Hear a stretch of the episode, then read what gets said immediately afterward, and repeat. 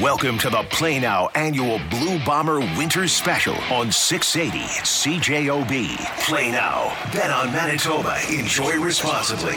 Here are your hosts, Derek Taylor and Christian Aumell. It is February 26th. A blowing snowstorm is on the way. It's football weather. Yes. This is absolutely football weather.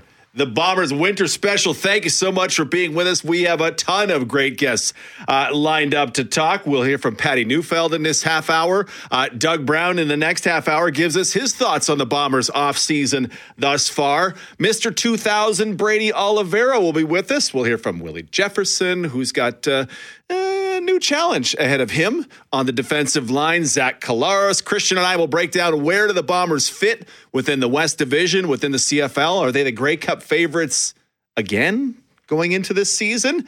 Uh, we will discuss and we'll, of course, take your texts. If you want to join us, please do at 204 780 6868. As I mentioned, a ton of great guests, including we lead off with the man who gave us this highlight in week 18 against the BC Lions.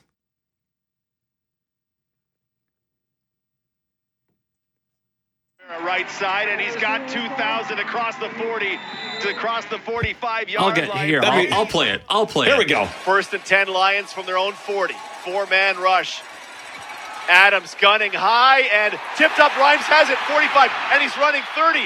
Broke the tackle. Dominique Rhymes down inside the 10. Zeros on the clock.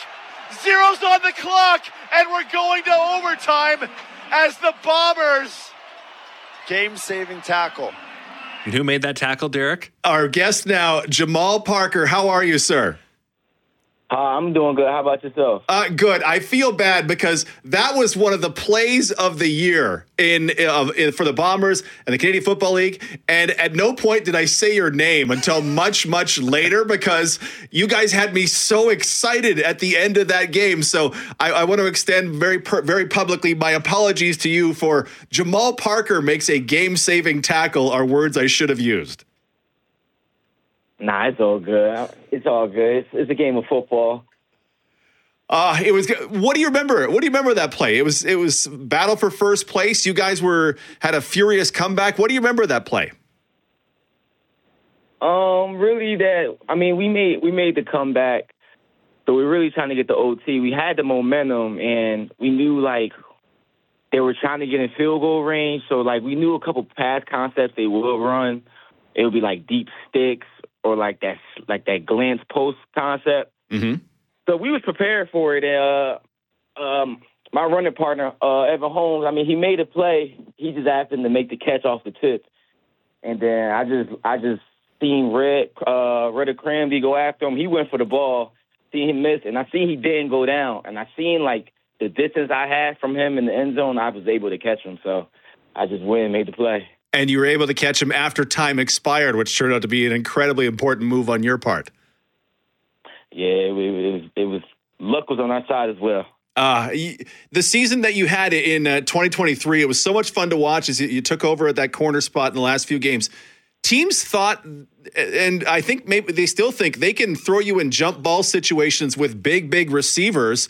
And I I don't know if they've caught on the fact that you are really good in those situations. Um, I mean, to be honest, growing up most of my life, I've been on the shorter side. So, like, I mean, most receivers I ever went up against was always taller. So, like, that's what I was accustomed to. So, like, if I seen a receiver like my height, I'll be like, oh, I want, I'm winning that jump ball situation. So when I see a bigger receiver, that's the norm for me. So, like, I think a, a receiver over the height of six two, six three, I'm so used to it. I just think like that's just regular for me. Yeah. Six foot three, six foot four, Dominique Rhymes trying to strong arm you, and there you were swatting balls away and, and taking away. What what do you what do you look for? What, what how do you balance those situations, or how do you battle in those situations when a guy has that much height on you? What what kind of techniques do you use? Um, it's really body position and like, I mean, you just the ball's in the air. You could you got a uh, equal opportunity. He has equal opportunity, and I feel like my ball skills as good as anyone in tracking the ball. So I try to put myself in the best position to make plays. What's your vertical? Um, I'm not sure anymore because I'm more like a one leg jumper because I could dunk off one leg. Right. What? Legit dunk off one leg? Oh man. Yeah, yeah, yeah. I'm a one leg jumper. So he's five eight. I'm six five, and I can't dunk. So that makes me feel bad about myself. You you got to jump off one leg and be a super elite athlete. that, I think that's the second part is probably the bigger problem for me. there you go. Uh, Jamal, just so is that something that you can work on in practice going up against the likes of Kenny Lawler and the taller guys on this Blue Bomber team? Because the receiving room on this team is so good. Does that help you improve playing practicing against receivers that are so good? Uh, yeah, definitely. So K Law probably, in my eyes, had probably one of the best ball skills I've ever seen. at tracking the ball, like he has amazing tracking ability. So going up against him and like figuring out the niches and where to put yourself versus the uh, bigger receivers, like it helps wonders in practice. He is Jamal Parker, Bombers defensive back. Nice enough to be with us in the Bombers winter special. Uh, changes in that defensive backfield coming for the season. Jamal, of course, Demerio Houston signing a two year deal with the Calgary Stampeders, the team moving on from Winston Rose. Uh, that would seem to say to me there are a couple of full time spots available in that defensive backfield. Are you approaching this offseason any differently than past ones? Um, I'm I'm trying to just go in and make sure I'm healthy because, I mean, my season didn't turn out and how it started how I wanted to, starting on the injury report and then making making my way back into the lineup. So this year I'm going in like I mean I'm in the I'm in that back end with with two three other all stars. So I know me and Redha Kramdi the ones trying to like we got the chip on our shoulder trying to prove that we belong just as much as them. And I just want to go in and stay healthy. Tell me about the guys that, that you you work with, the you know the Brandon Alexanders and the Deatrick Nichols, the Evan Holmes, guys like that. How how good are they to work with? Uh, they are great. Like Deatrick Nichols is like a like a to me like the he never gets the credit I feel like he deserves or like around the league because he's so like low maintenance and low key. Like he just he's steady Eddie. Like he does his job. He does it at a high level, and he's like he's like a coach on the field on how he reads how he reads the game. And and uh, Brandon Alexander's like he's like our DB coach in the back end. So he's the one that gets us all lined up and everything. And then my roommate and who I came in with, Evan Holmes, he's just like he's a great talent and he got all the talent in the world. So it's amazing to work with them. Yeah, Evan really had a chance to to pop last season, and uh, your your position coach last year, Jordan Younger, now getting a bigger role with the defensive co- as a defensive coordinator. How, how do you think he'll fare in that role? Uh, Coach Jay will be perfectly fine. He might be one of the smartest coaches I've ever been around as well with with the read and his reads and keys and what we're going to do versus certain opponents or if the if somebody's high on a certain player or or a quarterback, he just knows what to do and how we're going to attack that person. So looking at your off season then between now and when y'all get back together here in Winnipeg, what are you working on to get better for 2024? Um, so I came in. I came in as a half, as a corner. For me, like going into my third year now, and I like my first year, I probably played mo- majority off of talent, and then last year, like I learned a lot about the CFL, CFL game from my rookie year. So my IQ risen a lot, but I feel like I didn't really get to display a lot of it because I didn't play until late in the season. So this year, I'm trying to add both with the IQ and my talent, so I can really display what I can show for the for the team, for the for the city, and for the league. We love it. Uh, Jamal, we can't wait to see you here in camp a little over two months away. Very excited for the coming season. Uh, thank you for giving us some time on uh, on this February night. Thank you, sir. Hey, no problem. Thank you. He is Bombers defensive back Jamal Parker, nice enough to to give us some time. Uh, spots are open, Christian. Mm-hmm. And Jamal, who started the final five games, will be in the mix. Tyreek McGee in the mix. Tyrell Ford. Tyrell Ford is back, will be in the mix. Who's going to come over to the short side? There's going to be someone I'm sure we haven't heard of yet that's going to make an impact because it seems to happen every year. Can't wait to see it. And uh, Jamal Parker, so many times when you watch, here's a six-four guy thinking he can outjump Jamal Parker. Nope, swats it away. It's it's incredible to watch him fight, and I can't wait to see him play in 2024. 714, we will take a break. Patty Neufeld talks changes on the offensive line, and there are some big ones. That's as we continue on the Blue Bombers Winter Special on 680 CJOB. I just wanted to shine. Jake favorite line, dog, in due time. Now they look at me like, damn, dog, you what I Welcome back to the Play Now Blue Bombers Winter Special on 680 CJOB. Play now. Bet on Manitoba. Enjoy responsibly. Blue Bombers Winter Special continues. Derek Taylor and Christian Aumell joined by three-time All-Star and sending his first off season with a with a new child. Patty Neufeld joins us. Patty, thanks for your time on this uh, Monday uh, Monday evening. Yes, it is my pleasure. Thanks for having me on. How is your first off season as a dad going? It's been awesome. It's been uh, pretty amazing to see her change almost like every day now. And actually, just uh, a couple days ago, she started rolling onto her tummy, and I've been uh, highly bragging about that. I'm just so proud of her. is is that a thing? Like parents bragging about, oh, on her tummy now? Like that's that's a thing. I am, but I, everyone's telling me now it's uh, things are really going to change. She's going to be a lot more mobile, and uh, you know we're starting to look at baby gates. So it's a big step for us. Oh boy, I I, I don't know why this came to my mind, uh, but uh, you, you're about the age where people seem to start having kids this generation. In in like my parents' generation, they would have had kids at 21. Could you imagine having had had a sweet daughter at the age of 21 or 22? No, uh, not at all. And it's it's funny you bring that up because we've we've talked about that too. I was, you know, like there's no way I would have been mature enough or responsible enough to have a child at at 21 or 22. So I don't know how. Uh, like my parents or grandparents did it, but uh, we're really happy, and and uh, every day is awesome with her. If I was just to say to you, what the best moment of being able to, with your work, you had this time where you're you're free to having this time. What's kind of the best moment maybe that you've you've had? The best moment, um, man, that's or a really good know one. But you could, yeah, I don't, I don't know if you can like really pick one. There, it's just, it's been awesome just to kind of see her every everyday change. I think the first time she laughed was pretty special, though. We were out in the in the mountains in BC uh, just after Christmas, and uh, Paula was just changing her and got her to laugh, and she had her first like laughing fit, and that was pretty cool, pretty special to see. I like it. I like it. Uh, Bombers offensive lineman Patty Neufeld uh, with us on the line. Uh, your running mate on that right side is now a Saskatchewan Rough Rider. Did you warn Jermarcus about being a Saskatchewan Rough Rider, having had experience there?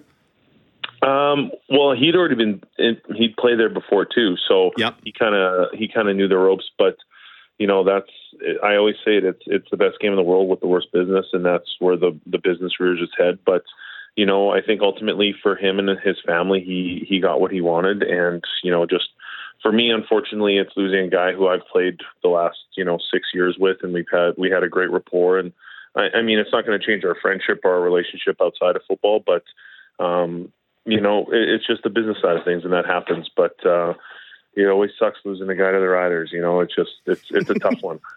when you say the rapport over six years, what what kind of things you know do you guys build over six years? Yeah, it's chemistry and just an understanding of um, where we're going to be on on plays together. You know, it's it, it takes a takes a it takes a while to get kind of that rapport built, um, and it doesn't just happen in training camp. It happens over games and, and when the bullets are live. So, um, you know, Yosh and I were able to basically communicate without talking and, and just understand where we are in space and uh, understand where each other are in in the course of a play, and um, that just allowed us to play fast and physical. And um, we had a certain way that we did things together, and uh, it, it was really working for us. But um, you know, whoever we're going to have at right tackle, I'm going to work really hard and make sure that, you know, we get, you know, building those blocks again and, and getting to that level. And whoever it's going to be, it's going to be a different player than Yosh. You know, there's not a lot of people on, the, on planet Earth that are built like Yosh and can move like him. So um, we'll probably end up doing things a little different, but ultimately it's it's going to come down to just doing what we do within our scheme. How closely do you follow the moves that are being made over the last few weeks about the different linemen that are being brought in by Kyle Walters? Yeah, no, definitely we do, and and you know, so far we've brought in two guys that you know I know really well with Eric Lofton, who had been here in 2022, and uh, we brought back Chris Ivy, who uh, I thought had tremendous upside, and, and he fit really well within our room last year. So, um, really glad to have those guys back and and you know work with both of them on on the right side there, and you know kind of see who's who's going to win that spot, and, and I think that's going to be a really uh, great thing to be a part of is that competition and you know, kind of providing that fuel for for competition on the right side there. But overall, this offense is very similar to the one last year that had big numbers, same quarterback, same running back, a lot of the same receivers, and a lot of the same O line as well. So it's not quite as continu- continuous as it has been in the past, but still that familiarity of of the people behind you being the same difference makers they have been. How is that as an offensive lineman, knowing you've still got the best quarterback and the same the, the best running back behind you? Yeah, it, it's great, and and it, you know it's something that we're we're going to build on off of last year. You know, I think we're we're a group that's proud of the work we've done, but we're never going to rest on our laurels. And obviously, things there's going to be a couple little changes here with our with our offense uh, in regards to personnel, but um, y- you know, you just keep building, and you you have to have that mindset as a as an elite offense where you can't you can't ever settle, and you have to make some changes and uh, adapt and uh, overcome those kinds of things. So, you know, really happy that we obviously have Zach and Brady and, and our receivers back, and you know, we still have the bulk of our offensive line back, but. Uh, y- you know, camp happens and, and there's going to be new scheme, new plays, and and some new guys in new spots. You know, obviously at the left guard spot and the right tackle spot. So um, it, it's gonna it's gonna kind of provide that extra boost where you can't just be complacent. What's it going to be like blocking for Chris Streveler again? Exciting, yeah, definitely exciting. You know, Strev is a good buddy of mine, and we've kept in communication since. You know, he went down down south and and always kept up with him. I actually bought an Arizona Cardinals jersey, and and uh, you know, then like two weeks later, he was not with the Cardinals anymore. Just the timing of it, but you know, we still we still talk, and man, that guy's uh, he's an animal out there. So we're really excited to have him and uh, just have him back in the locker room. Patty, how do you feel going into 2024? If, if if memory serves me, and by all means correct me, you were able to practice a lot more in 23 than in 2022. So how do you feel going into 2024?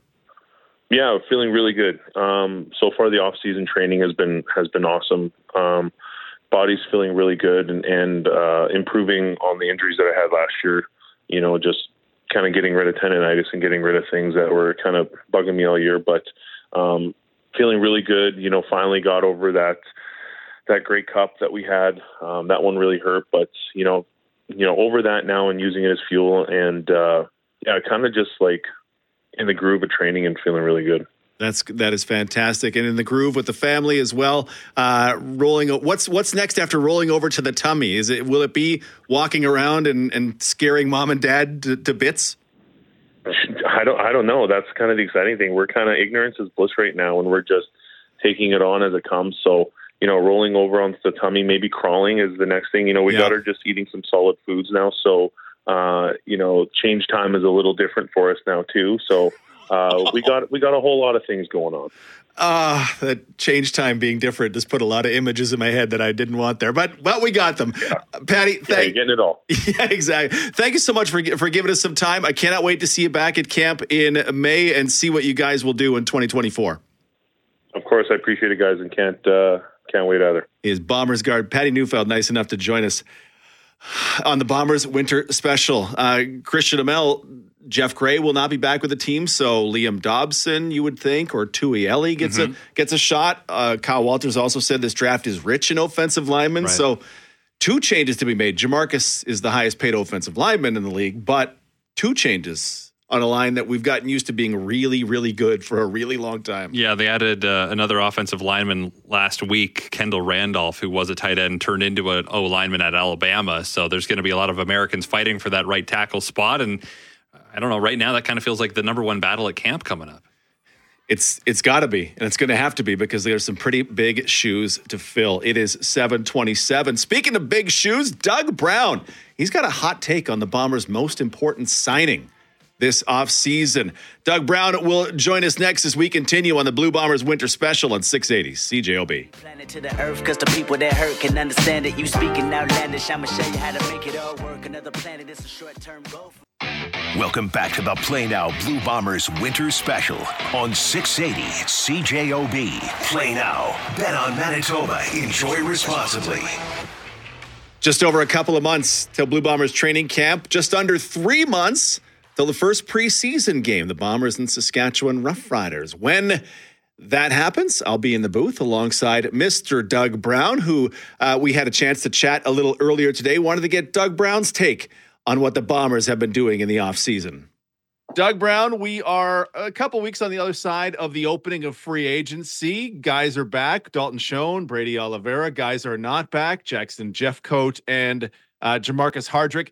Overall, how do you feel about where the Bombers are? Well, I think I think most importantly for any CFL football team, I think you need to do things in the off season that excite people. First and foremost, obviously you want to improve your football team, but you also want to build a pitch level of excitement for your football team in terms of are they going to be dynamic? Are they going to be fun to watch? Are they going to be explosive? And uh, I, think the Bombers hit one out of the park uh, right away when they signed Chris Streveler, right? So uh, very few athletes in Manitoba right now as popular as Chris Streveler. Um, you know, him coming back, we're all aware of uh, the kind of play you get from him uh, in his uh, sequence of plays as a quarterback, as a guy that can run the ball, uh, can obviously throw it very well. His style of physicality, just a, a, a super popular player. And I think, you know, right off the bat, you get momentum on this football team. You can't discount when you're on a roster and you make a signing like that where it's a great locker room guy, but it brings talent and ability. You know the fans love him. That gets infectious with the players. I think that helps, you know, everybody. It helps situate the football team, and it, it gets them off on the right foot and pointed in the right direction for the offseason. Yeah, this revolution will be uh, exciting to see as he adds that whole new element. Not that it was really, in my mind, a weak element because Dakota Prukop did good work. Streveler's a Streveler's a different different animal in that backfield. As we sit here, February 26th, I, I'm looking forward to how good is the Bombers' run game going to be. Brady Oliveira is back on a big and long term contract, but Jermarcus Hardrick and Jeff Gray are not back on big long term contracts. Jermarcus is in Saskatchewan. Uh, will we be talking about that in week 10? Like Brady back, amazing but Jermarcus is gone and other guys have had to go to make that happen, in my mind. Yeah, I mean, I think Jermarcus Hardrick is definitely a loss. I think, uh, you know, I don't think Jeff Gray would have been allowed to, uh, uh, you know, show or sell his services elsewhere if they didn't believe they had someone that could step in and fill his position. I think we are both aware of uh, who the prospects are for that. So uh, I think the the football team, you know, you are going to lose some players. Uh, Jermarcus Hardrick, uh, he what is he? 38 years old when he's going to Saskatchewan. He's returning to Saskatchewan at, at this age. Um, he's uh, he's not the same player he was when he got here, but you know, uh, in terms of a run blocking guy, uh, he does get beat now uh, when he goes against you know good defensive ends on uh, you know a number of times you can see that we witnessed last year. You know, his past pro isn't isn't probably what it used to be, um, but very good uh, emotional leader. Uh, definitely a guy that brings energy to the football team. Definitely a very good run blocking guy, right? Just leaning on people, mm-hmm. a man of that size, right? Very, uh, he pushes guys downfield for sure, and uh, that's the strength of his game. Really, is his run blocking. So um, uh, that's a hard guy to replace. Right tackle, it's uh, you know, thing. It, we're all happy it's not blindside, but it's it's not ideal to to lose a proven veteran like that. Even a guy on the back nine of his career, that's that's a hard guy to replace. So, um, you know, the Bombers uh, they also reset. They have Johnny Augustine, they have Brady Oliveira. Um, they're going to be able to uh, substitute for Jeff Gray, and uh, you know, hopefully they'll be able to slot in another American player uh, they have a fantastic scouting network. Uh, you can't discount the abilities of those guys uh, to be able to find someone that's going to uh, uh, help us get over the loss of Jermarcus Hardrick. That's the only way you can say that. Yeah, Jermarcus, he'll be 34 when the season kicks off. He's 1990, born May 30th. So, yeah. Okay. Stanley's Stanley's got it by a few years, though. People kind of perceive okay. critical parts of this Bombers team being quite old. Some of them aren't aren't quite as old as we thought. One of them I, I think Jackson Jeffcoat not going to be back this year. Willie Jefferson is back, but Jackson didn't feel like he got the attention he he wanted from the team and has chosen to retire at the age of 33.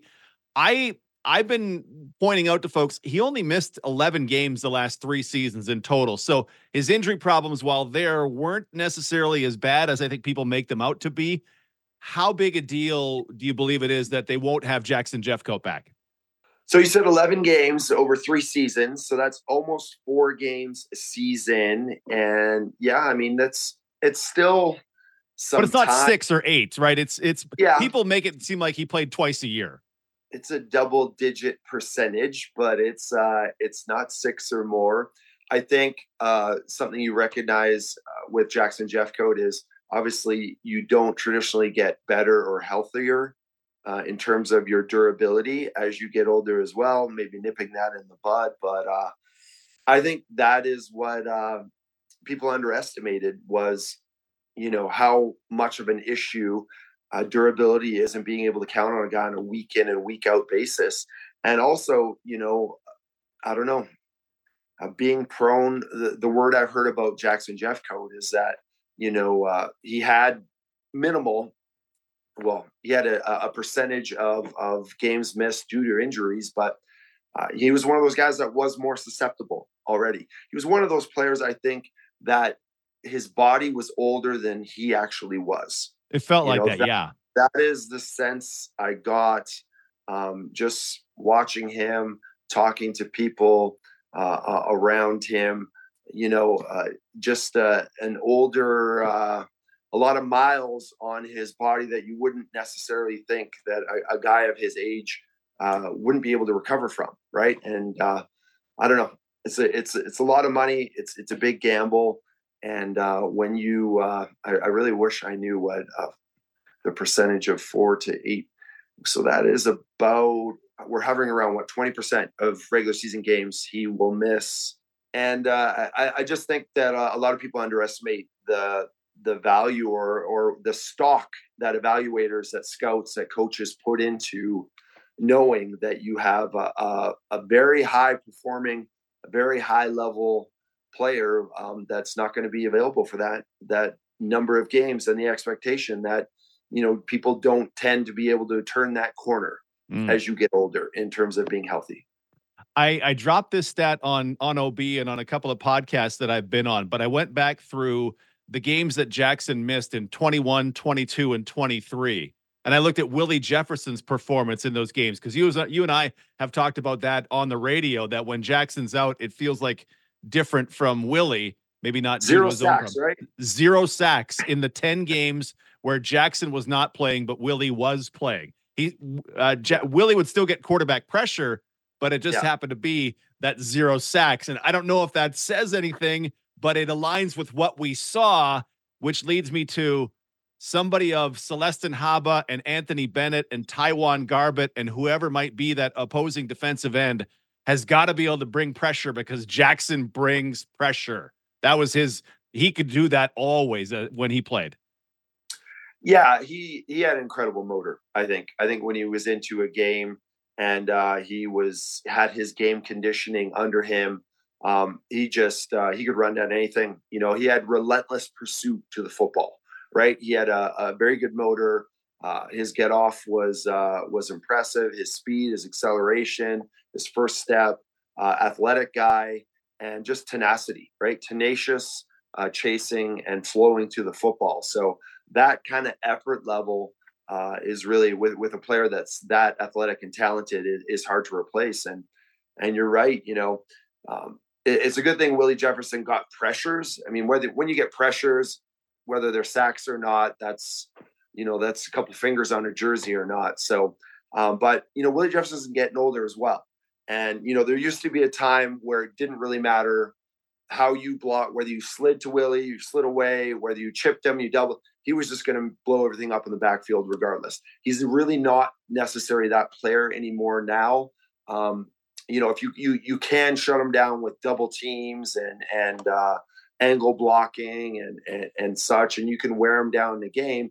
That's when you need uh, your other edge rusher to be prominent and to uh, to take that heat off of Willie. So you're right; it's a massive opportunity and undertaking for whoever's going to take that other end spot that Jackson Jeffcoat is vacating because the trickle down effect throughout the whole defensive line, but largely Willie Jefferson as well, is uh, that's huge. That's a big, big deal. Whoever's going to play there, can they force teams to pay attention to him uh, to the degree that that Willie gets some space? Uh, that's going to be a critical uh, moment for this defense in 2024 because Ricky Walker also not back. So a guy like Miles Fox will be asked to step into that role when training camp rolls around. So as you look at, at what's happened, uh, it's kind of a, a multi-part question.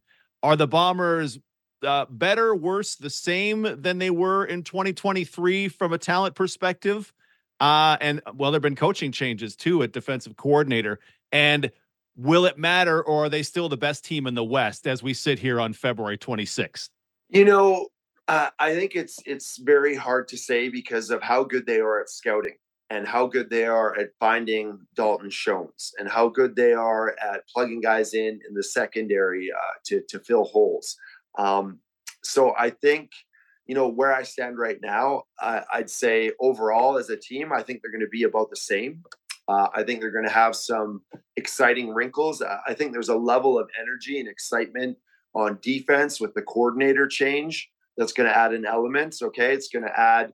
People are going to be wondering, hey, can we still watch our film on this football team from previous years with with a new guy coordinating the defense or not? Or are they're going to be, uh, I mean, any any coordinator that comes in, even if he was uh, mentored by someone like Richie Hall, there's going to be he's going to put his own flavor. It's the same as when Paul LaPolice left and Buck Pierce took over. Yeah. Right. Uh, now, obviously, Richie Hall is staying in the fold, but Buck Pierce's offense very, very different now.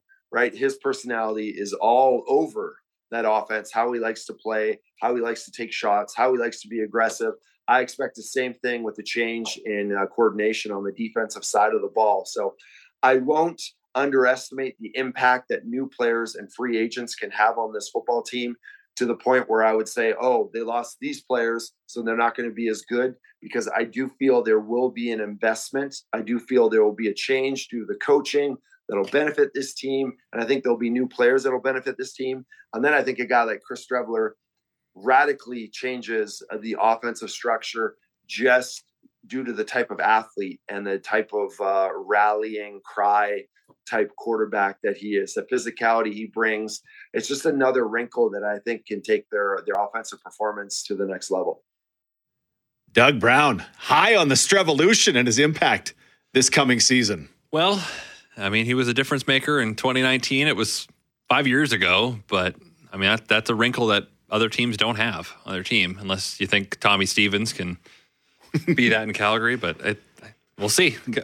It's been it's been a long time since he's been up here, right? Prayers up for defenders who feel like, well, I got to either tackle Streveler or Brady Oliveira, and trying to decide yes. which one you would rather, because neither would be my answer to that one. Seven forty six. We'll take a break. Mister Two Thousand Brady Oliveira on the other side as we continue on the Bombers Winter Special on six eighty CJOB.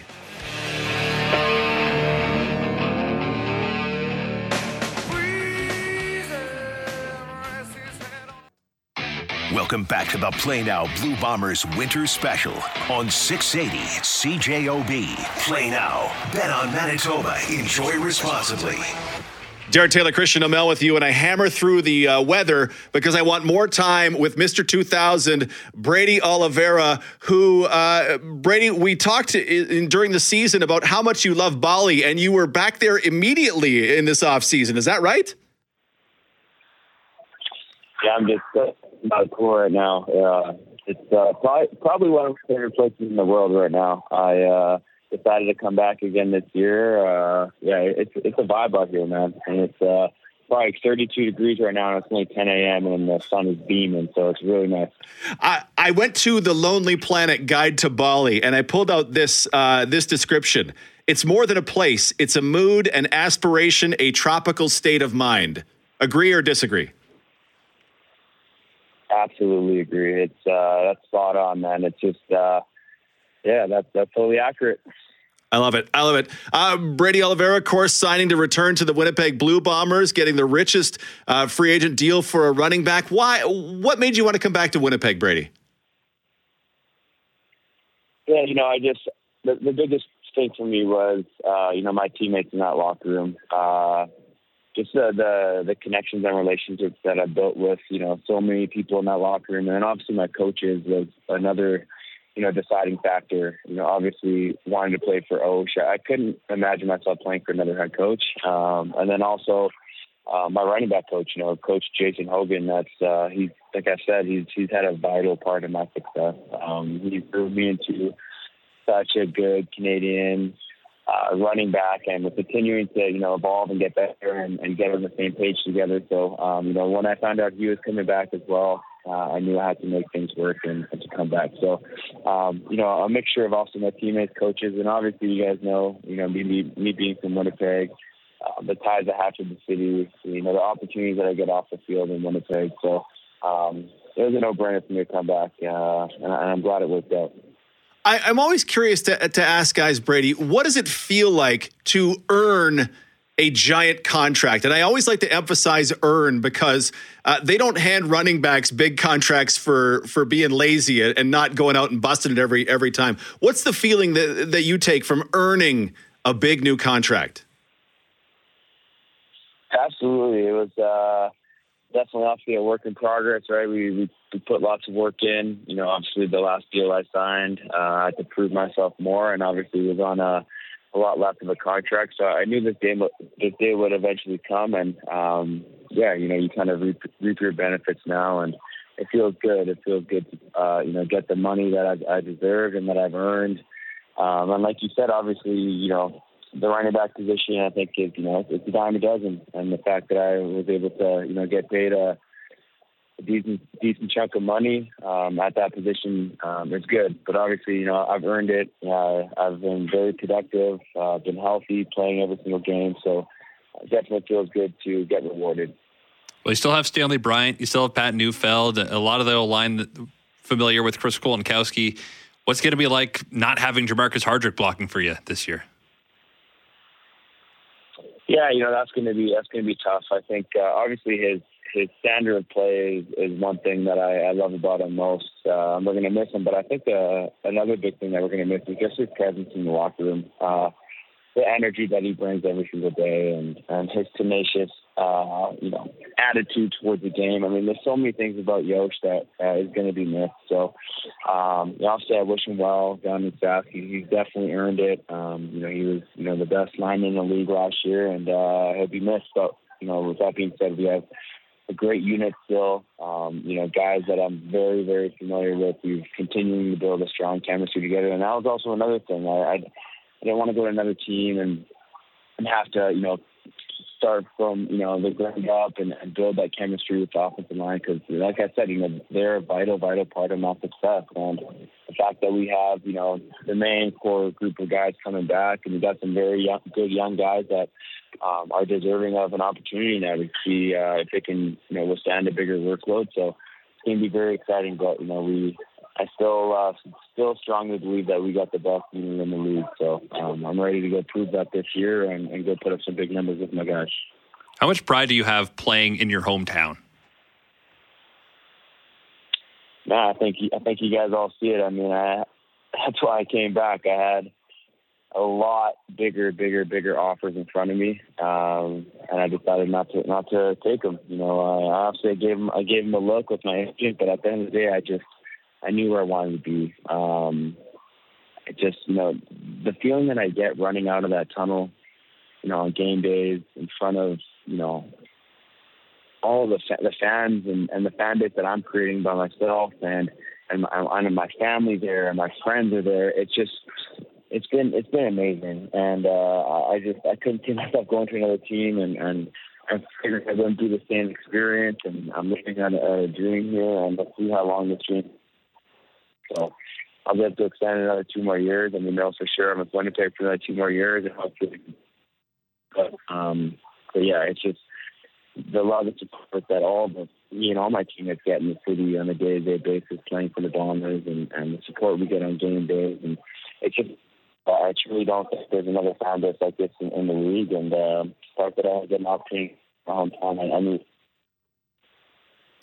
Brady, thank you so much for uh, for giving us some time on this. What is for you uh, Tuesday morning? Uh, uh, gosh, I can't wait to see you back in camp. And uh, the my, a friend of mine who gave each of his sons a Brady Oliveira jersey this offseason. Thank you from them because they don't have to. Uh, they can wear those jerseys proudly for at least a couple more years. Absolutely, that's great. I'd love to hear it. Brady Oliveira, Mr. 2000, 2,000 yards from scrimmage, the first back in the Canadian Football League to put up those numbers since 2013. Looking to run it back in 2024 and, and 2025. And the phone held up well from 14,000 kilometers away. Man, is it that? Man, I I wish we had more time to talk about just what everything Bali has uh-huh. to offer. That that'll be a training camp conversation. 757. We will break Willie Jefferson on the other side at 805 about not having Jackson Jeffcoat on his opposite end. A big change coming for this Bombers defense in 2024. That's as we continue on the Blue Bombers Winter Special on 680 CJOB. You know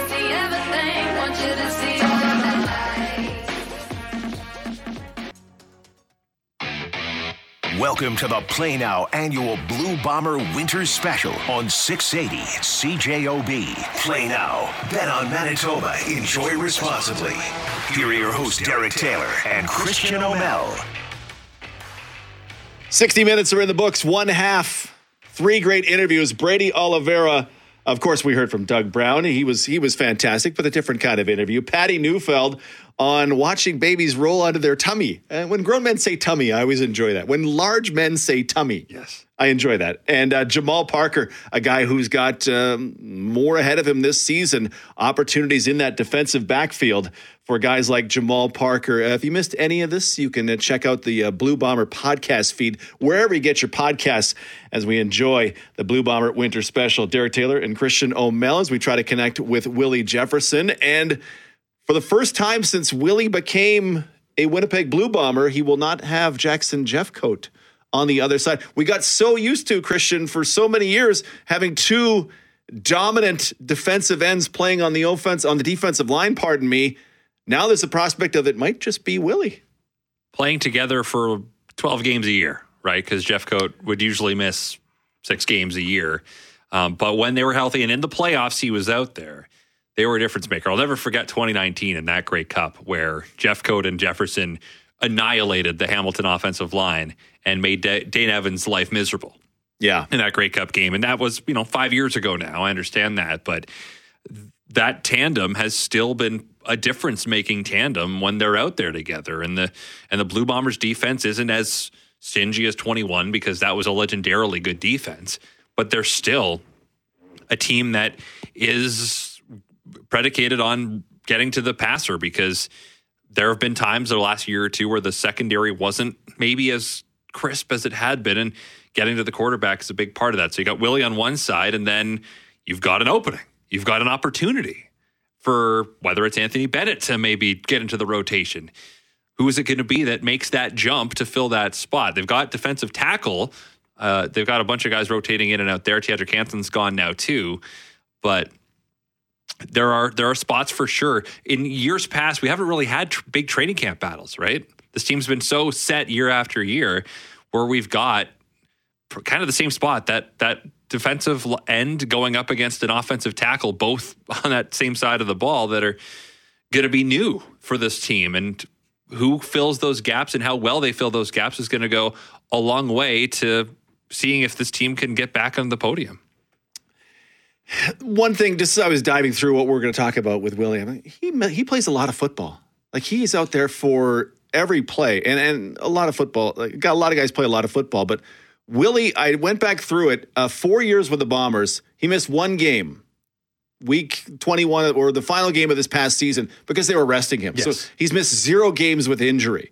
And I went back through it because I was talking to another player earlier today, and I, well, he might have missed that game in Edmonton because of injury but other than that, he plays every game and he plays virtually every down of every game. To play 76 games since he joined the Bombers, playoffs included, and not get injured.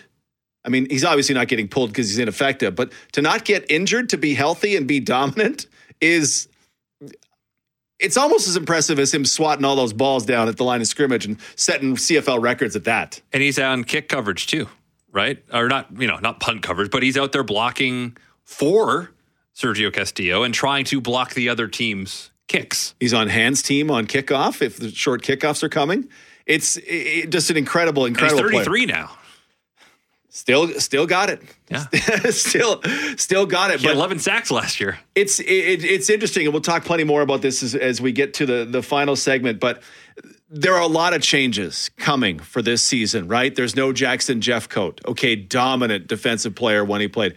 Ricky Walker gone. They have to move on and find another defensive tackle, something that they're fairly used to uh, along the way. Um, uh, they need a new receiver for Rasheed Bailey, who signed in Toronto. A uh, couple of spots in the defensive backfield, a couple of spots in the offensive line. What about Janarion Grant? There's a there's a there's a lot of changes, but one constant, you know, through these changes. Okay, it's it's Stove, it's Casey Sayles, it's Ricky Walker in the interior. It's now Miles Fox, whoever it might be. There's always been Willie. And you could mm-hmm. always count on Willie to uh, destroy offenses and sop up some of the attention that uh, other guys may not want because he's always willing to put himself out there. Right. And what so is it Cam Lawson who gets a bigger role with this team now? Celestin Haba played a little bit here and there. Yeah. I feel like are they are they more tackles than they are ends though? Haba's a, Haba's a defensive end. He got a couple he got a start in for Jackson a couple during the season. Right. It'll be something to uh, to check as we go along. To Tamana, we do have Let's bring him in. Uh, nice enough to jump on with us. He is uh, a tackle and future Hall of Famer, future Ring of Honor, future everything. Stanley Bryant, how are you, sir? I'm good. I'm good. How are you? Uh, doing very well. Thanks so much for for for giving us some time. Uh, you played against them both in, in practice in spots. Uh, tell me about Willie Jefferson and Jackson Jeffcoat as a tandem. Ooh, as a tandem, tandem. You know, uh, you know, Jeffcoat. He's a more the more physical rusher. Um, he's more of the bruiser. Um, Willie, you know, he's a freak athlete. Um, he's more of the um, the guys who get out there, like you said, get up to the quarterback, bat balls down, things like that. So they work well together. Um, they complement each other very well. Um, they feed off each other very well. So, I mean, I, I know Jeffcoat's retired, but I feel like Willie will step up even more now and show what he can do. Now, tell me about uh, another great duo, uh, Stanley Bryant and Jermarcus Hardrick, because uh, it makes me sad that I won't get to see you two guys working together this coming season. Yeah, yeah, it's been um, long seven years uh, but us two have been playing together. Um, you know, it was it was uh, pretty rough um, that he left, but I mean, things had to be done. Um, decisions had to be made. I'm happy for him. Uh, it, will be something I have to just get accustomed to. Um, get somebody up under to show them how to how to do things uh, on the offensive line, offensive tackle. I mean, not someone trying to be Jermarcus, but someone else is finding their own identity, not trying to be him, and just stepping in and be willing to play and, and be that, that next guy up mentality that we've been have and going out there and, and balling like we know how to do. Going back to Willie Jefferson, how much do you think practicing against him and trying to block him at practice made you a better offensive lineman these last number of years? Uh, it's, it's made me ten times better. Uh, you know, Willie's one of those guys. He's going to compete. Um, you kind of think you know what he's going to do, but you may think he's going inside. He's flying outside. You think he's going outside. He's flying inside. We're going to keep you on your toes. Um, like I said before, a freakish athlete. Um, has the length, has the power, has the speed. So it's it's it's great going against him. Um, iron sharpens sharpens iron, so it's, it's great every every practice get a chance to go against each other. Tackle Stanley Bryant, nice enough to join us in the Bombers Winter Special. Uh, we talked to Patty Neufeld, who have who have a different guy to his right this coming season.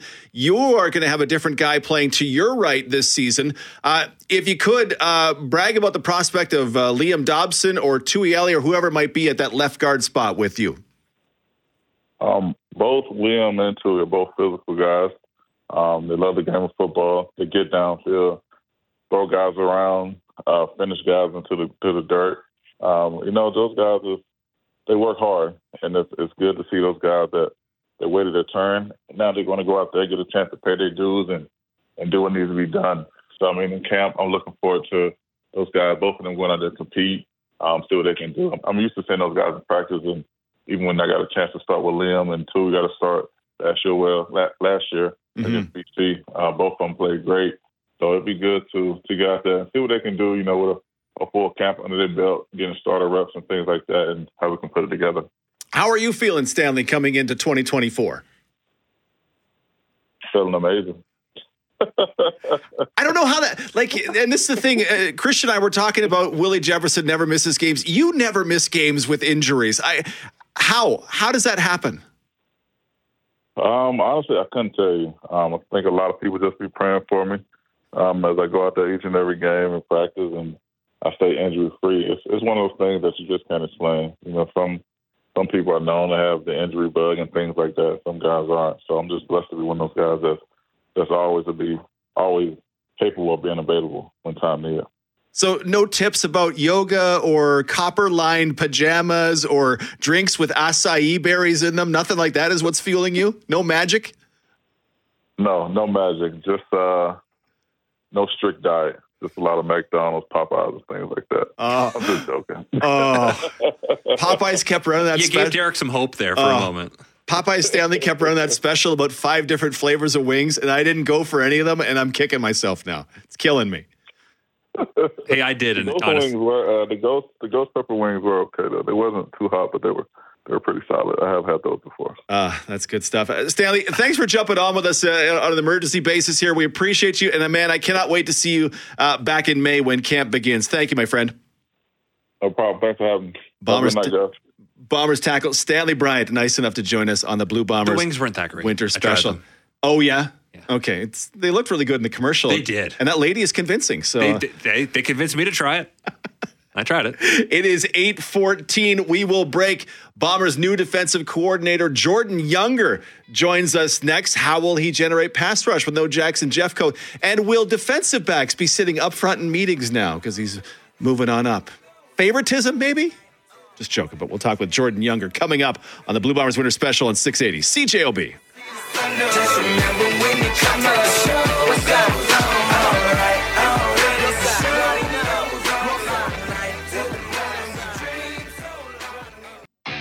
Welcome back to the Play Now Blue Bombers Winter Special on 680 CJOB.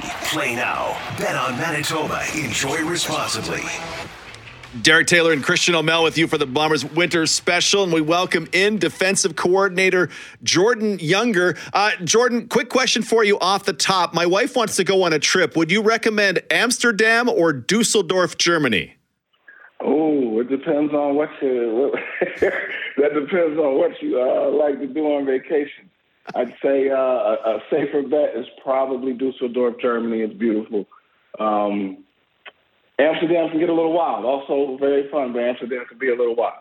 Yeah, I'm a more stay in the basement and hack away at the computer guy. So maybe Amsterdam's a little too. Uh, you lived in both those places and played in both those places, right? I did. I did. What was the, how was that for you? How, what was that like as a player? Um, that was it was probably one of the most beneficial experiences of my life at that point. Um, I, you know, I was from a city, Trenton, New Jersey, you know, and I hadn't had much exposure, you know, definitely outside of the borders of the United States growing up. So, you know, being able to to kind of live there, being forced to kind of learn another language, live within another culture, and kind of learn those things really kind of opened my eyes up, and and I got a great appreciation for both places. Although um, Dusseldorf, Germany, especially, like that was one of the bigger surprises. It's really beautiful. It's a nice, it's a beautiful city. It's been a few years. Do you have much Dutch or German speaking still in you? Oh no, not at all. Okay, I, I, we probably majored in just left and right, being able to tell a cab driver where to go. Um, other than that, you know, most of the places we went, people spoke English. Yeah, very educated, very educated population. All right. Uh, as we mentioned off the top, defensive coordinator Jordan Younger. Now, what does it mean to you that the Bombers saw? something in you and said, "Yeah, you know what? We're gonna we're gonna move you up, and you're gonna be in charge of the defense now." Oh man, I'm I'm I'm blessed. It's uh, an honor, you know, coming from Mike O'Shea. Um, you know, the guy ultimately responsible for the decision. Um, you know, I, I know how much this game means to him, how much the Winnipeg Blue Bombers mean to him, and you know, for him to in this situation, you know, give me the keys to the car, so to speak says a lot about you know how much he trusts me, and I'm you know again honored. What do the Winnipeg Blue Bombers mean to you? Um, just it was a, a place where like you know I always loved football and always enjoyed the X's and O's aspect, but um, the the environment that, that the players that Michael O'Shea fosters and the players kind of you know like you know they run it. It's their show. Um, it, it's it's a unique place, and it, and it shows me that you don't necessarily have to fall within a very narrow parameter of, you know, the way, in terms of the way you communicate and operate with the players in order to have success. So, like, just kind of reaffirming that, you know, making me feel as if, you know, just giving me that that affirmation that you know you can do this being a good person. You don't have to step on people's necks.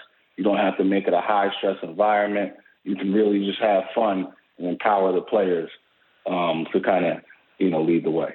At what point in your playing career did coaching enter your thoughts of what to do after you were done? Uh, let me see. How did this How did this start? Um, right after football, uh, I started a with a with a friend of mine uh, started a football development company where we were training, you know, high school, uh, junior high school Canadian athletes. You know, kind of just training them, giving them that that high level training, exposing them to what they needed to know in order to have success at the next level. So, in that aspect, the the training and the development part was, you know, was always attractive to me. Um, it was Scott Milanovich who had a situation the opening on his staff. I believe it was 2015 um, he reached out. And I, you know, I, I wasn't actively searching for a defensive back job in the CFL. He reached out, and like over the course of that time, I, I had a lot of fun with it, and I, you know, I believe that, you know, I learned you know, I, I could do this. I could have some fun doing this. So I, I enjoyed it. It was 2015. Scott Milanovich came calling. I appreciate it. Well, and Jordan, you can tell that that the guys that work under you uh, uh, appreciate the chance to uh, to work with you. Since since the Bombers made the move, have have you had the chance to talk to Richie Hall? Yes, absolutely. Um, you know, we've talked on numerous occasions, one on one and as a staff. Uh, I can't say enough about how special of a person uh, that Richie Hall is.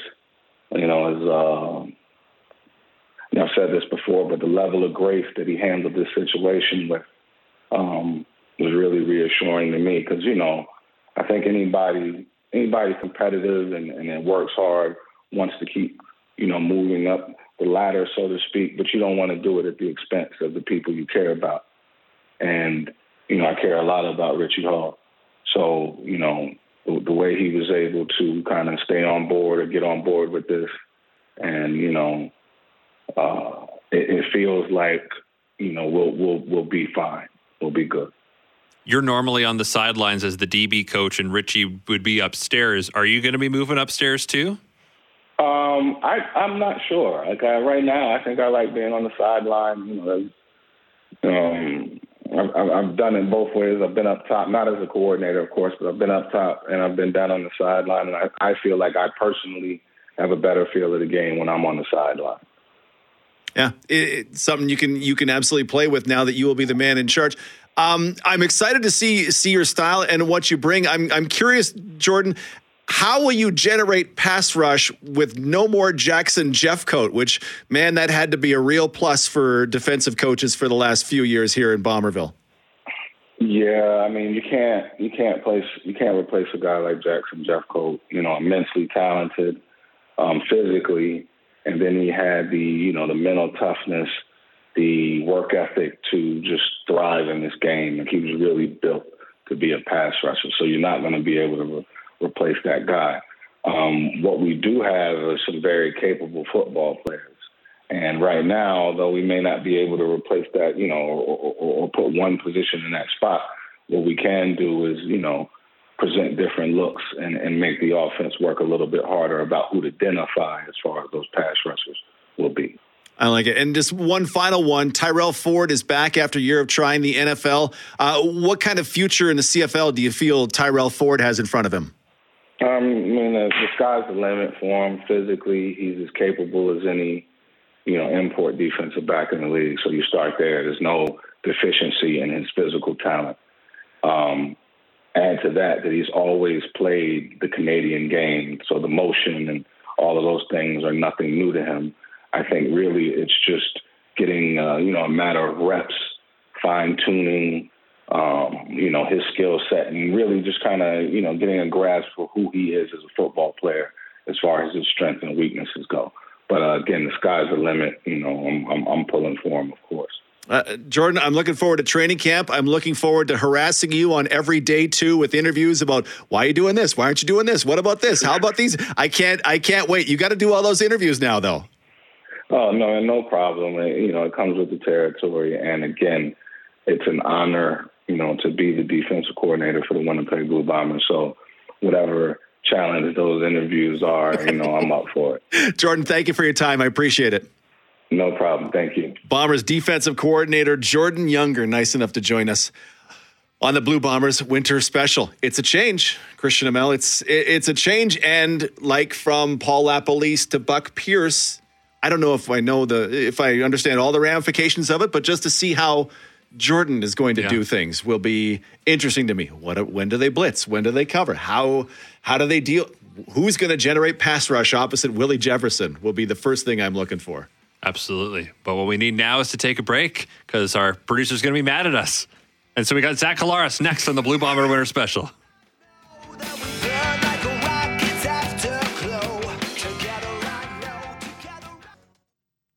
Welcome back to the Play Now Blue Bombers Winter Special on 680 CJOB. Play Now. Bet on Manitoba. Enjoy responsibly.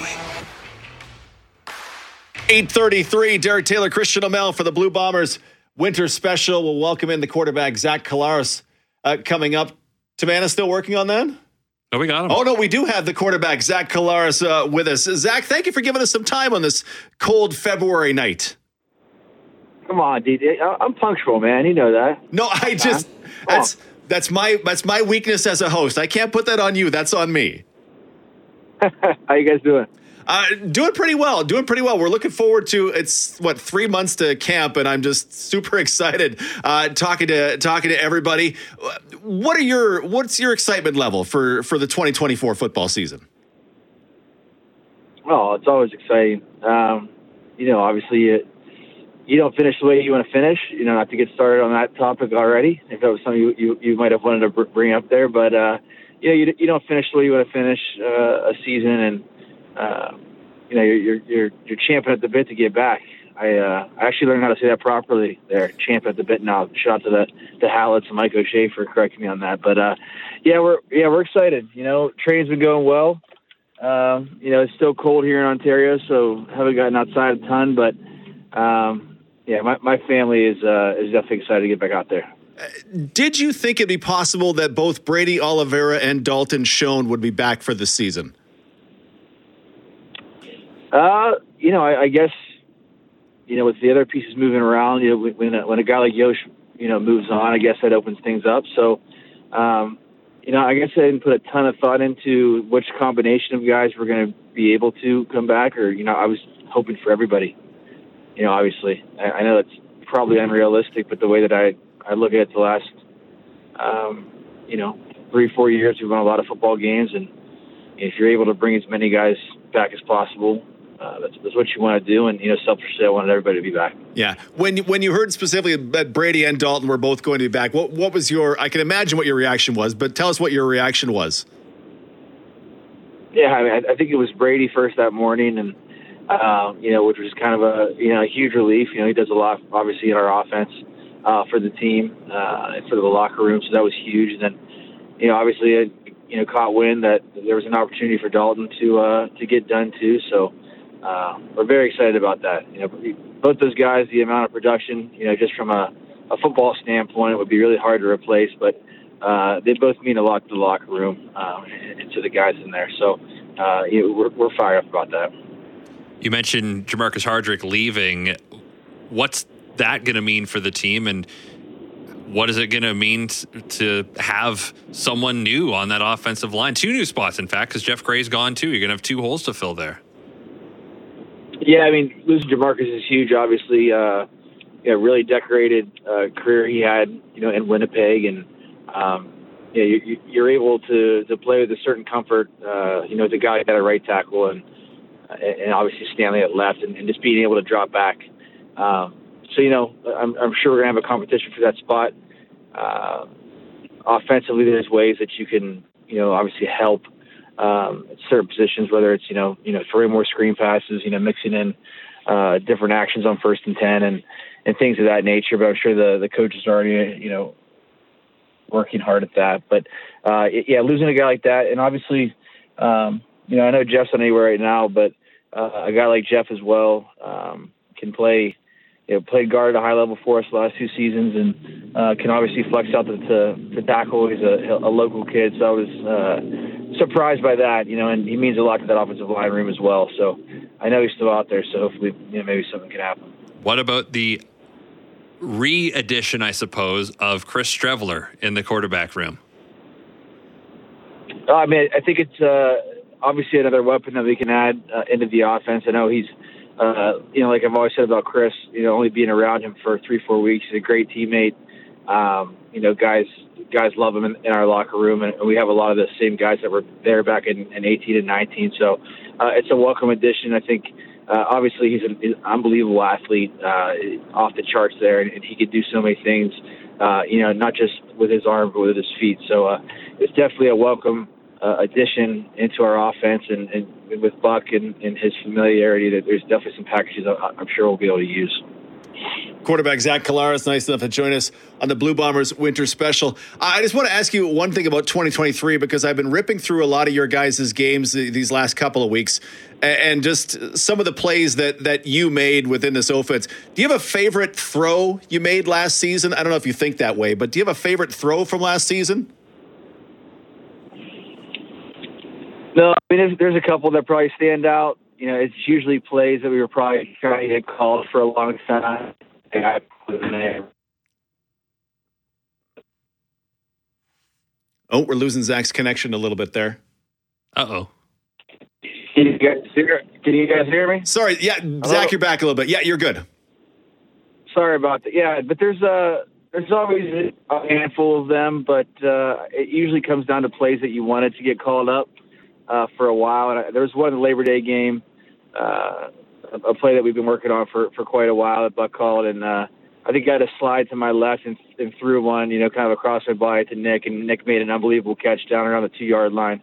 Um, so that one stands out, but you know, more so just for the scheme of it and uh, you know, repping it in practice. And anytime you rep it well in practice, you know, you think it's going to be successful in the game. So, uh, you know, those ones always stand out. D- do you have one on the top of your mind there? See, and, and this is why it's it's from Labor Day as well. Um, Labor Day, it goes to overtime. Saskatchewan drives and they score a touchdown. They get the two point convert. First play for the offense, you just drop a dime on Kenny Lawler, who has a half a step on Jeremy Clark, and I just I I, re- I wound it back like nine times, going.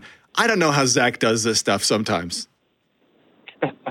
well, it's it's uh, much a lot easier when you got a guy like Kenny Lawler running around there. So, uh, and, and that was uh, a play that we repped a ton as well. And uh, you know, anytime you, you drop back 20 or 30 times in a game, you get a feel for what the defense is doing. And you know, Saskatchewan in that in that situation was doing something that they've been doing all game long. So uh, you know, again, you, you just think to yourself, okay, I, this should be there, and, and you know, you figure you, you have a guy like Kenny Lawler there. Uh, you just want to give him an opportunity to play, and, and he usually comes down with it. Oh gosh! And then I, I hope I wrote it down. Uh, I I didn't write it down, but uh, Kenny had one. Uh, this may not mean anything to you. You're going left to right. Kenny had one where he just br- got a brutal. There was a brutal no call on pass interference. It might have been in Edmonton, uh, brutal no call pass interference. And the very next play, you go, all right, we're giving us to Kenny in the end zone. And he scores a touchdown. And I go, man, that's that's either Zach's got a sense of humor or Buck's got a sense of humor or somebody going, yeah, you robbed us of this one, but we're going to take this one. I just, I, I, I enjoy the work that you guys do so much. Yeah, I, I can't remember that one. That's uh, surprising. Might have been Hamilton. Yeah, we. I mean, it's a Oh, it was it was Hamilton. Yeah, yeah, yeah. On the right side there, going in toward their locker room. Yes, yep, that's the one.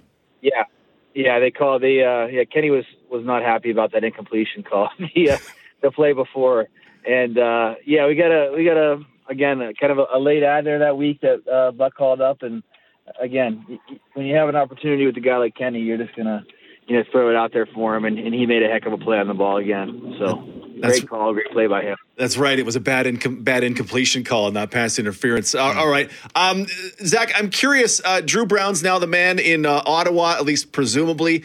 Did you did you talk to him much about uh, free agency, the future, the rest of the CFL as he was going to make that decision? Yeah, I did. I, I talked to Dru every day. Uh, like you know, like I said during the season and, and afterwards, you know, he's going to be a, a close friend of mine for you know, I hope for the rest of my life. So, um, you know, kind of talking through uh, process that, that I was involved with younger in my career as well, and I really didn't have anybody to lean on, so I wanted to uh, to be able to be there for him for that. And uh, you know, I had some fam- familiarity with um, you know some of the teams that were looking at him and, and those systems, so I, I helped him out as best I could, and I, and I think he made a really good decision. Did you give him the Kenny Lawler line of "Don't go to Edmonton"? no, I, I didn't. I, I, don't. I don't know if uh, if Edmonton was in on it or not. No. We didn't. We didn't have that. We didn't have that chat. I don't think Chris is going to reach out to me for for uh, for that kind of stuff either. So it's all good. Yeah, I just I imagine that's the one way you and Kenny Lawler are different dudes. So I just wanted to to, yeah. to, to, throw them. I think uh, I think Dru can watch it. Dru's a Dru's a gym rat. He's a film rat, so uh, he he can figure that one out. I have to do my journalistic best here. You were spotted in the suite at the Chiefs Bills playoff game, obviously not too far from the GTA Buffalo. How much did you hear from people that caught a glimpse of you on TV during that game? Because I just looked up Zach Collaros Chiefs, and there's a bunch of articles written about how you were spotted in the suite at the Chiefs game. Uh, yeah, there was uh, there was a lot of people that reached out, obviously the Bombers, and uh, you know, even to my agent to inquire about it. You know, I obviously I knew what they wanted to talk about, and uh, you know, Travis is a good friend of mine. I'm in no place to speak on his relationship stuff. So uh, I thought it was, but I did, I did think it was very interesting because I, you know, we've we've played this game up here for a long time, and uh, you know, we're fortunate enough to be on TV enough that our families and friends back home can watch. And I had people coming out of the woodwork sending me messages, uh, you know, just for just for being in a suite with some of the people that I was in there with. It was uh, it was very interesting. I'll tell you that. Just being surrounded by famous people, I guess. I guess so. Man, Zach, thank you so much for for giving us some time on this Monday night. Uh, appreciate it, and I cannot wait to see you guys in action uh, come come May when uh, when camp begins. I'm looking forward to it too, guys. Thanks for having me on. He is the quarterback, Zach Collaros. Nice enough to join us on the Blue Bombers Winter Special. Hopefully, traffic in Ontario is not too bad. yeah, exactly. Sounds pretty good. Uh, yeah, cold there too. At least that's encouraging for what's coming for us here in Manitoba. 844 on the other side. Christian and I will break down are the Bombers better or worse than they were last season? Ooh. Are they still the favorites in the West or is it somebody else? Are they the favorites to win the Grey Cup? For a fourth straight season. Things we shall discuss as we continue. The Blue Bombers Winter Special on 680 CJOB.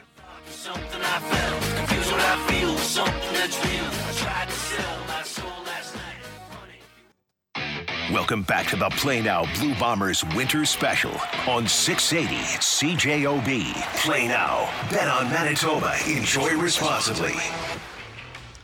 Bombers Winter Special continues. Derek Taylor and Christian Aumell with Where Do We Believe the Bombers Are as we speak? Uh, today was the news that Rashid Bailey has signed with the Toronto Argos. Kyle Walters had said on Valentine's Day that we're going to let Rashid go. So yeah. this is not a surprise. They need a receiver to fill Rashid Bailey's spot. They need a defensive tackle potentially to fill Ricky Walker's spot. Someone's got to be the new Jackson Jeffcoat, Demerio Houston, Winston Rose. Janarion Grant is at this moment not signed. There are still questions to be answered when camp go- rolls around. So, Christian, the first question is Are the Bombers, talent wise, as good as they were last year, worse than they were last year, or even on where they were last year? At first blush, the instinct is to say a slightly less talented than last year, but also it is February still. And so we have to recognize that there are there's going to be scouting done We've seen year after year the scouting staff of this team pluck guys from the U.S. They find people to come in, especially on defense, and they their names we don't know at this point, but by the end of the summer, whether it's Evan Holm, whether it's Jamal Parker, Deatrick Nichols, Dee Alford, who's now with the Atlanta Falcons, these are guys that were not drafted by the team. They just came into, they were found, they came into camp and made a difference. I trust that's going to happen again. And you've mentioned too the Ricky Walker, and that before that was Casey Sayles, and before that it was Steve Richardson. These were guys that were not drafted by the Blue Bombers; they were found and brought in, mm-hmm. and made a big difference. So, you know, they're A lot of key guys are another year older. That's still going to be a storyline for this team. There are more holes to fill than we have seen in years past. In this in this golden era that they're in right now of going to four straight Grey Cup games, right? I think this is the most questions perhaps, but they've still got the best running back. They've still got the best quarterback. They've still got a pretty good offensive line. They have the Nick, best offense in the CFL. Nick Demski is back. Dalton Schoen is back. Mm. Kenny Lawler is back, right? Sergio Castillo is back. Very reliable kicker. Set the franchise record for field goal percentage last year. And you've still got a lot of defensive difference makers. They are currently not the favorites on playnow.com. Thanks for sponsoring tonight's show. Plus 250. Toronto Argos. Argos are plus 200. Yeah. But it's, you know, BC's next at plus 650 the the familiarity and the continuity, especially of the offense, still makes me think. And as we as I I think jump to your second question, which is, are they still the favorites? I say yes. Yeah, they are. I, I absolutely agree with that. BC got BC through free agency. They got their bones picked a little bit, and their best their best non quarterback on offense is out for most of the season. Keon Hatcher tore his Achilles in the West Final. Yep He's going to be back in October if he play if it comes to average. TJ Lee may not be the top halfback in the Canadian Football League anymore, but that guy starts and has started all the time in BC. He's out till October as well, based on stuff. Okay, Jalen Edwards Cooper. Okay, well, he's gone to Saskatchewan. Mathieu Betts, well, he's gone to the NFL. They're not going to be, they don't look like they're going to be as good as they were last year, and they were the contender to the Bombers. Saskatchewan, they'll be better. Saskatchewan will be better? Yeah, I yeah. think they'll be better for sure. To me, they were the worst team in the CFL last if year. If Harris doesn't get hurt, I wonder what would have happened. They wouldn't have been a six win team last year. No. But when you've got a guy in his late 30s, I mean, there's there's the risk there. But I just think outside of quarterback, they're better now too. Yeah, and Edmonton has a quarterback now in McLeod Bethel Thompson, and all of this is predicated on are they healthy? Of and, course, right for every team, including the Bombers. But Edmonton, I don't know who they're going to rush the passer with because they don't have an American defensive end on the roster at the moment. But they should be better by the fact that they've got McLeod Bethel Thompson at quarterback. 100%. Calgary has added to its receiving core. Uh, it's all but Jake Maier. It's how, a, how good is he? Yeah. So the then third question, which I come to off yours, is are the Bombers a 14 win team again? And I'll just start by saying it's going to be hard to win 14 games because – the Bombers have less talent, and there are a lot of teams that look like they improved in the West Division this season. This could be another, if you look back five or six seasons where there'd be like three 12 and six teams. I'm not saying we're going to get that, but I think 13 probably gets it done in the West. 13 and 5. I feel I feel like that's the spot we could be seeing the Bombers this year. Oh, I'd be deliriously happy if yeah. my team had 13 wins. I 13, 12, 12 and 6, 13 and 5. I I think I you, you think that all the other team BC might drop a bit, but I feel like Saskatchewan, Calgary, and Edmonton are all going to be a little bit better than they were last year. But at whose expense are they getting those wins? Each other, I guess. You look at the East, Toronto. I don't know. They're not going to win 16 games again. That's for sure. They've been uh, there's there's some folks who are well. The Argos will still be good you lost your best interior player. You lost a very promising edge player. You bought, lost your best cover player. You lost your other best. You lost three of your back and six. so often in the CFL, Ooh. we just see teams kind of come and go and ebb and flow. Right? They might go. We don't see 16 very often, but in the East, especially lately, Toronto and Hamilton have kind of gone back and forth with winning the division near 500.